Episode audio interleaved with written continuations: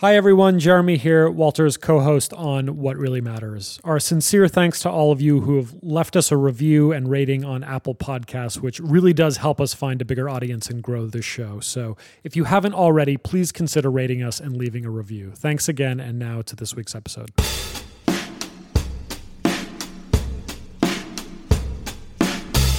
Welcome back, everybody, to What Really Matters. I'm Tablet Deputy Editor Jeremy Stern with you in Los Angeles. I'm here, as always, with Walter Russell Mead, Tablet news writer, Global View columnist at the Wall Street Journal, and distinguished fellow at Hudson. Let's begin with this week's news. First story of the week a world beating deposit of lithium along the Nevada Oregon border could meet surging demand for this metal, according to a new analysis. An estimated 20 to 40 million tons of lithium metal lie within a volcanic crater formed around 16 million years ago. This is notice- notably larger than the lithium deposits found beneath a Bolivian salt flat, previously considered the largest deposit in the world. But according to one analyst who spoke to Chemistry World, quote, if you believe their back of the envelope estimation, this could change the dynamics of lithium globally in terms of price, security of supply, and geopolitics, close quote. So, Walter, God, God still loves America. News or faux news? News, of course, uh, but um, not necessarily a quick fix. I can only imagine what the permitting process would be for a lithium mine in the United States. And did I hear the word Oregon in there? Um, so basically, you know, this is going to have to be past the scrutiny of the eco warriors of Portland and I somehow suspect that they're going to keep finding all kinds of reasons why this volcanic, the piece of this volcanic crater should never, never be disturbed. So, uh, unless we actually as a country get serious about um, exploiting the resources, using the resources that a benign providence has given us, they won't do any good. And my guess is that, um, look, I mean, this is, I guess, a problem for the environmental movement generally. And in some ways, it's really a movement based on not doing things, wanting to not build dams, not build power plants, not have cars, not have factories. And yet, people actually have to have these things. And even more, if you want to shift away from the current inf- energy infrastructure, you have to build a lot of new stuff and a lot of it you're going to have to build in like beautiful spots because or nature spots because that's where the resources are. And so the environmental movement really needs to kind of make up its mind. Unfortunately, I don't think it's going to anytime soon. Yeah, I think if environmental protests in Serbia were effective enough to prevent the exploitation of the big lithium mine there, uh, the probably Oregon will probably be no match as well. All right, second story. Palestinian officials have begun discussions with the US and Saudi Arabia about what concessions they might get from any normalization of ties between the kingdom and Israel. It's a change in tack from the Palestinian leadership, according to Bloomberg, which spurned involvement in talks that three years ago led to the Abraham Accords. Aides to President Mahmoud Abbas have laid out a series of requests in meetings with U.S. and Saudi officials, including a freeze on Jewish settlements in the West Bank, the reopening of the PLO office in Washington, full membership in the UN, and Saudi financial support. The talks are happening as the Biden administration pushes for what would be an historic deal between Saudi Arabia and Israel if it ever happens. News or faux news? Well, let me just first of all say that I'm glad that Mr. Abbas was able to take some time off from deranged anti Semitic rants in order to sit down and think about uh, bargaining positions for the Palestinian Authority. Um, it's uh, just really heartening to see. Um, it does represent a breath, I would say it is newsish. Um, uh, it does represent a bit of a change from the old Palestinian position, as you noted, of, uh, of basically just saying no, no, no, no to all kinds of uh, any talk of normalization between Israel and Arab countries. Um, and that's just healthy realism that um, in the old days, uh, the Arabs, the other Arab countries did sort of allow the Palestinians to control um, uh, negotiations and relations with Israel. These days, that's clearly off the table.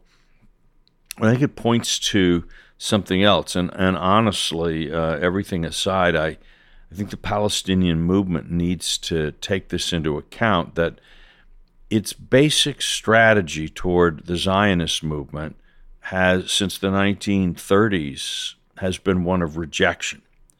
So it rege- and, and the classic pattern is that in every decade or every generation, it violently and totally rejects compromises, offers that 10, 20 years down the road start looking like impossible utopias.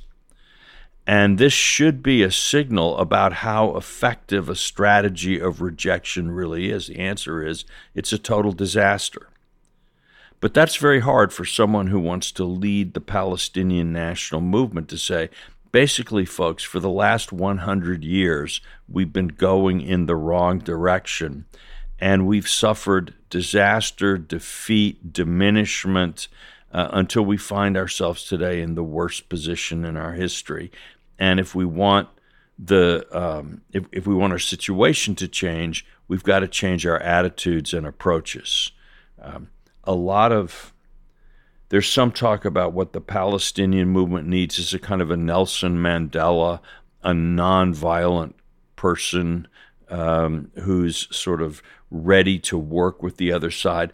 Actually, what it really needs is a Konrad Adenauer, someone who says we can we we must base the future of our nation on the fact of defeat.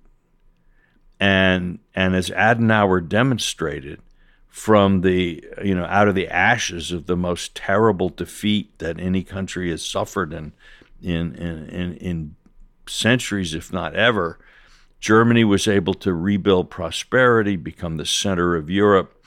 Uh, Palestine, the Palestinians need a state building movement, not a resistance movement. And the sooner they get one, the better, I think, for everybody concerned. All right, our final story of the week.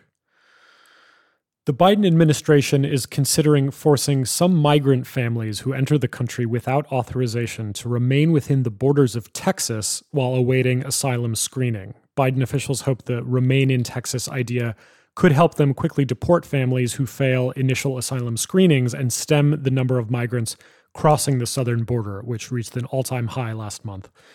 The proposal, which recalls President Reagan's efforts to limit asylum seekers' ability to travel within the U.S., would force certain migrant families to remain in Texas by tracking their location through GPS monitoring devices like ankle bracelets, according to the LA Times.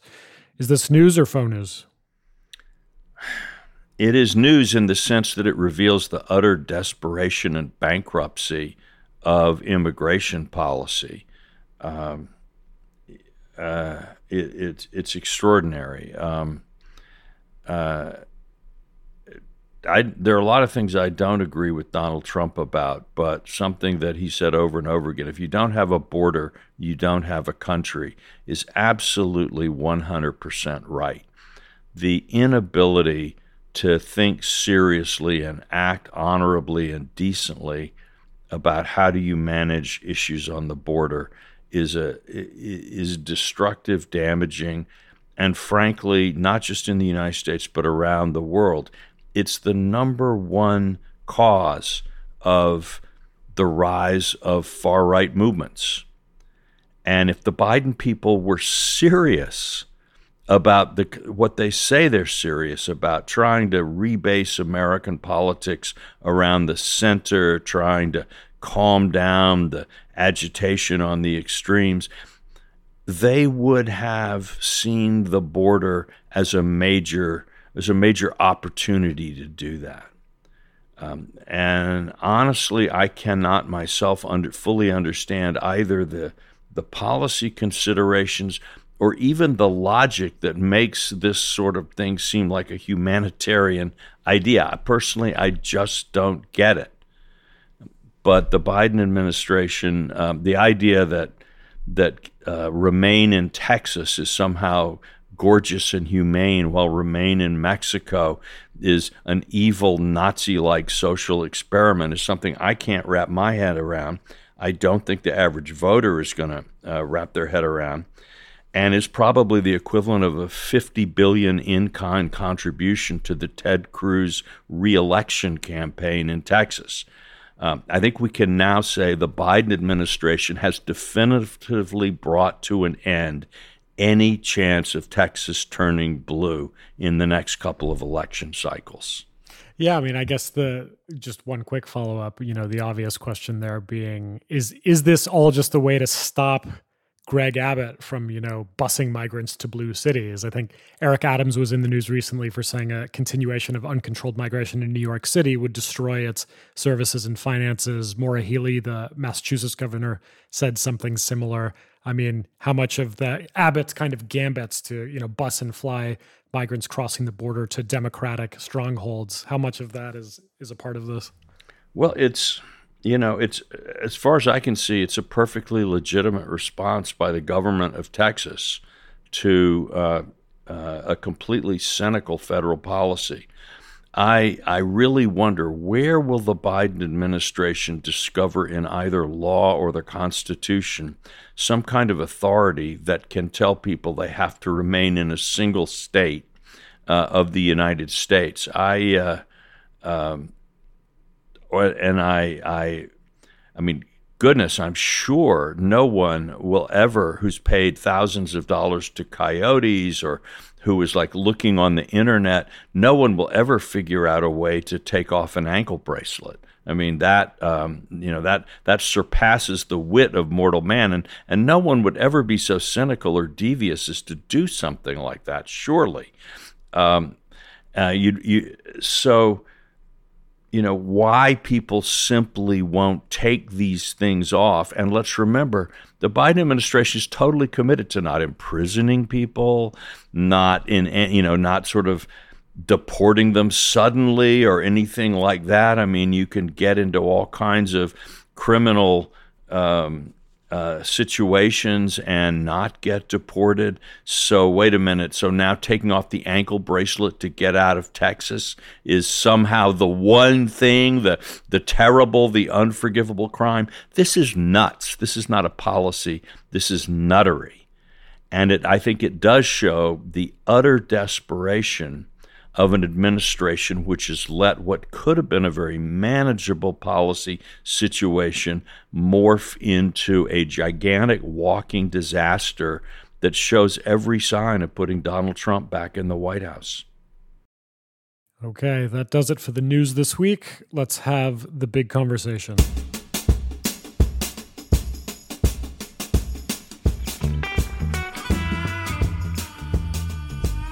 So, Walter, when we talk about foreign policy and the international scene, we've talked a lot about the Indo Pacific for sure, about the Middle East, about Russia and Ukraine, Europe and NATO, increasingly a lot about Africa as well. And I think many in the foreign policy community are probably guilty of devoting less attention to America's immediate neighborhood than you might otherwise think it deserves. And, you know, this does make some sense, right? As the saying goes, we're surrounded by two vast oceans and two friendly neighbors. We're also the only country in our hemisphere with nuclear weapons, I think, and anything remotely like the economic and military capacities of a superpower. But you take a look around and it does kind of make you pause, right? So the one that does get some attention is the one we were just talking about, you know, the kind of often astonishing violence and horrible economic prospects stretching from you know Ecuador up to Nicaragua and Mexico, pushing millions of desperate people from a kind of belt of failing or struggling states up to the U.S. border.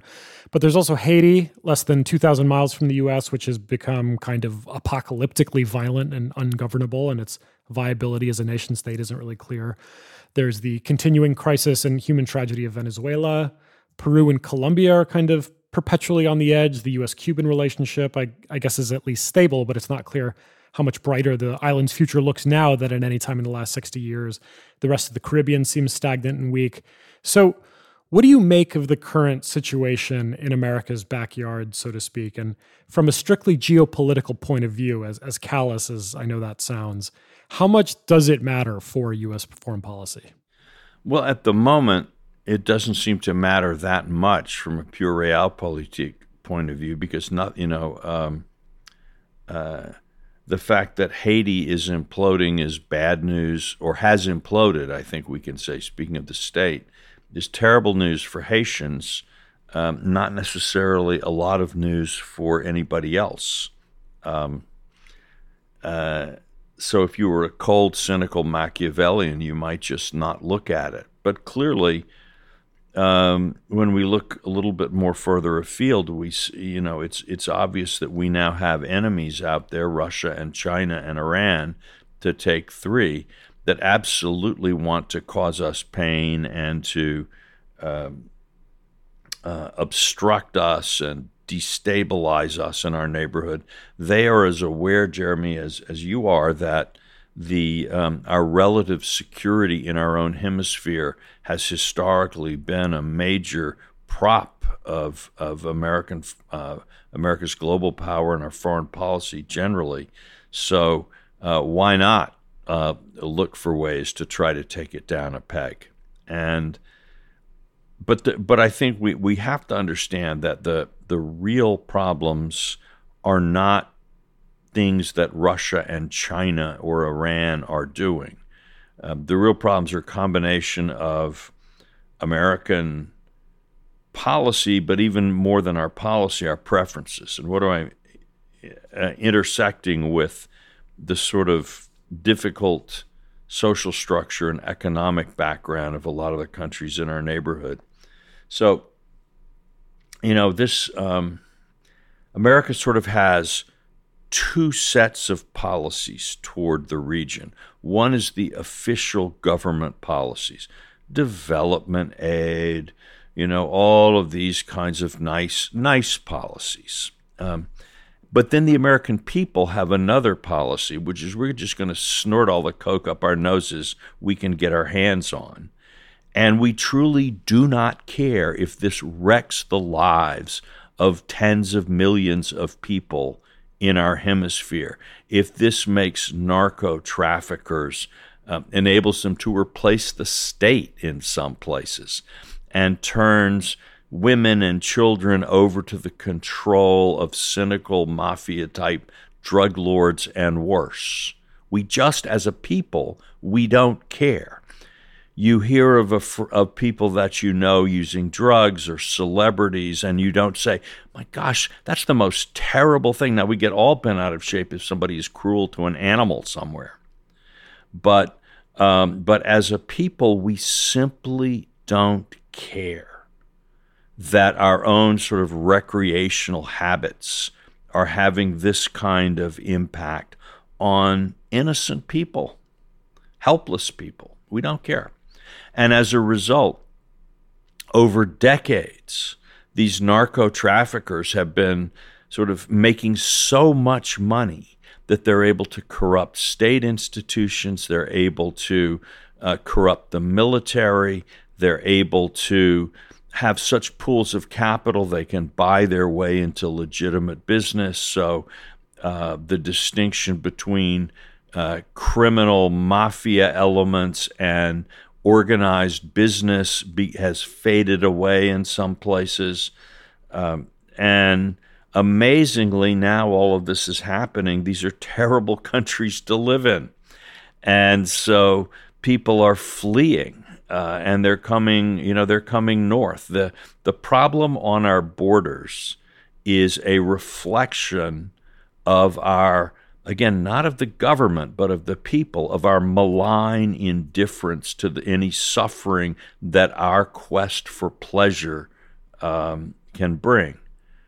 You know, I, I would compare this to the way in the 18th century uh, people would drink sugar in their tea without reflecting on, without caring that that was sugar that was fueling this horrendous slave trade across the Atlantic.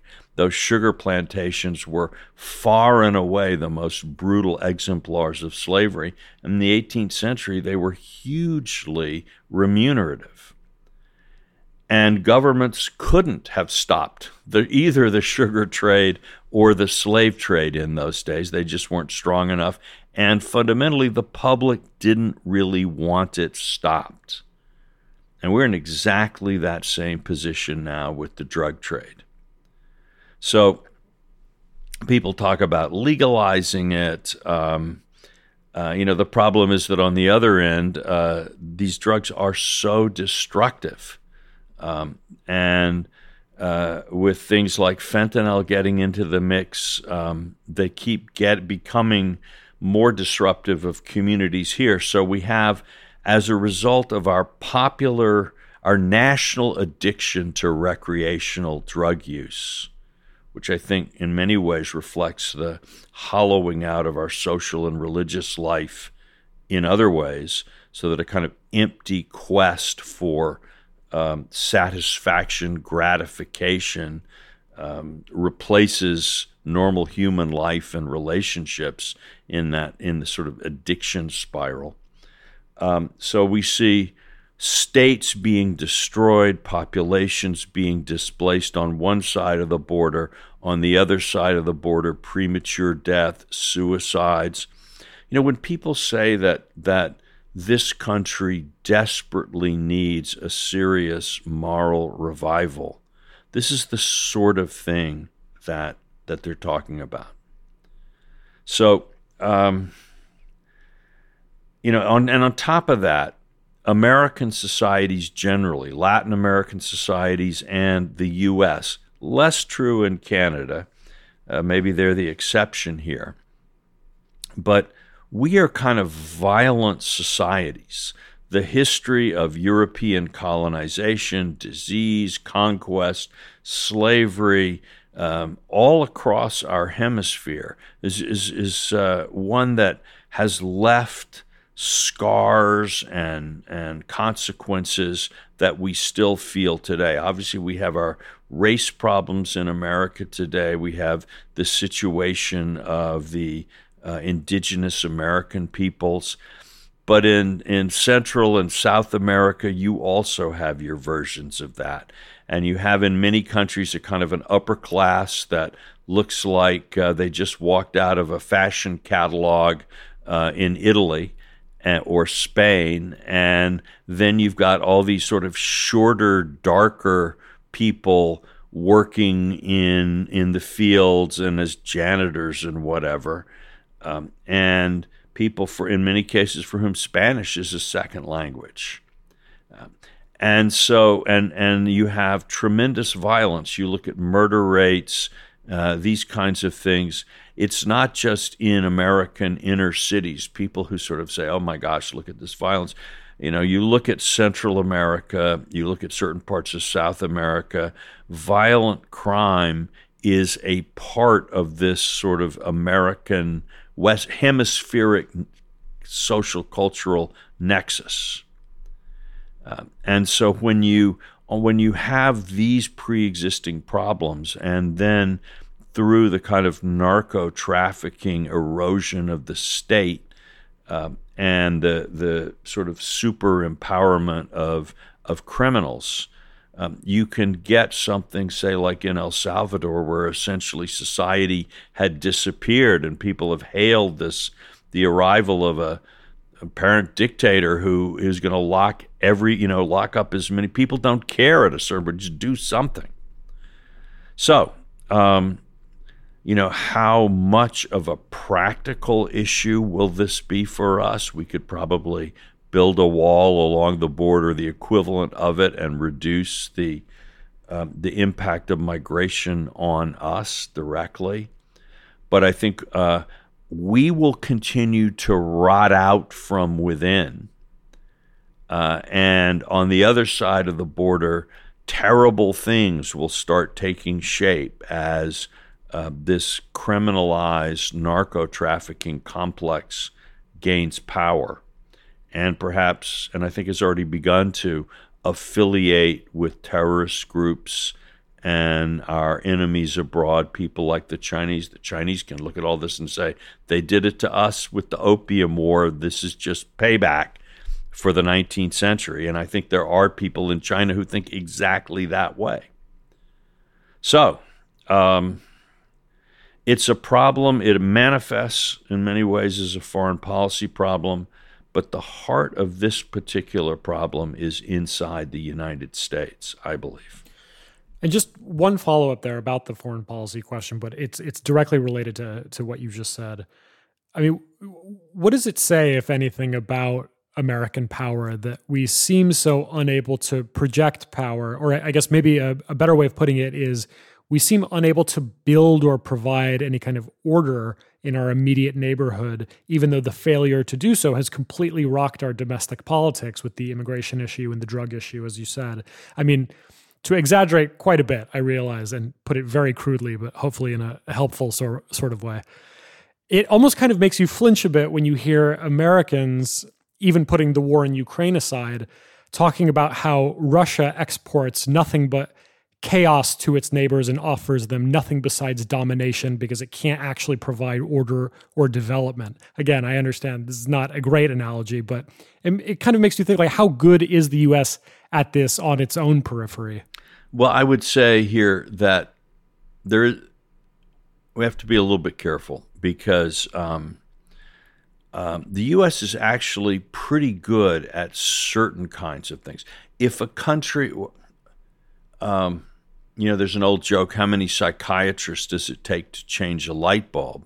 The answer is only one, but the light bulb has to want to change, and in that sense, like say after World War II with Europe and Japan, um, you had people there who knew what an orderly society looked like, a prosperous, modern, techn- technologically advanced society looked like, and really all they needed was a frame, a proper framework and some security, and they would just go about and do it. A little bit of maybe financial aid, pump priming at the beginning. You know, we can do that. Um, but what we can't do, and, and I think what nobody can really do, is when there, you know, when there is chaos, all the power in the world will not help you deal with a society that is socially imploding. Um, you can, you know, military power can protect you from an explosive state that is threatening others. Uh, but an, an imploding society all of the king's horses and all the king's men can't put Humpty Dumpty together again. And I think we saw that, you know, in we see it in Lebanon, we saw it in Iraq, Syria, Libya, where these societies have kind of again they've rotted out under these corrupt, um, personalistic, crazy, eccentric dictators or cynical warlords, what have you. And when you take off that hard concrete shell of a Saddam Hussein dictatorship or the Gaddafi dictatorship, there's kind of nothing left underneath except these sorts of, you know, these armed bands of thugs who start to cohere and contest for power. So, um, you know, what, so that if there was a country in South America that had decided to go full fascist and was drilling its people to you know attack their neighbors we could probably like stop argentina from conquering uruguay if that's you know if that's what it came down to. Uh, but um, but when a country collapses internally there's not much we can do. And especially when the leading cause a leading cause of that collapse is the growth of, of criminal narco trafficking you know, and, and remember, we will be with one hand trying to calm the waters down and build up South American, Central American states, while with the other hand, we're ripping the foundations out in order to get more nose candy and other drugs uh, to feed our own addictions and, and, and narcissism. So, we, you know, that we're, we've screwed up the hemisphere pretty royally and we've also screwed up ourselves. Okay. That does it for the big conversation. Let's end on the tip of the week.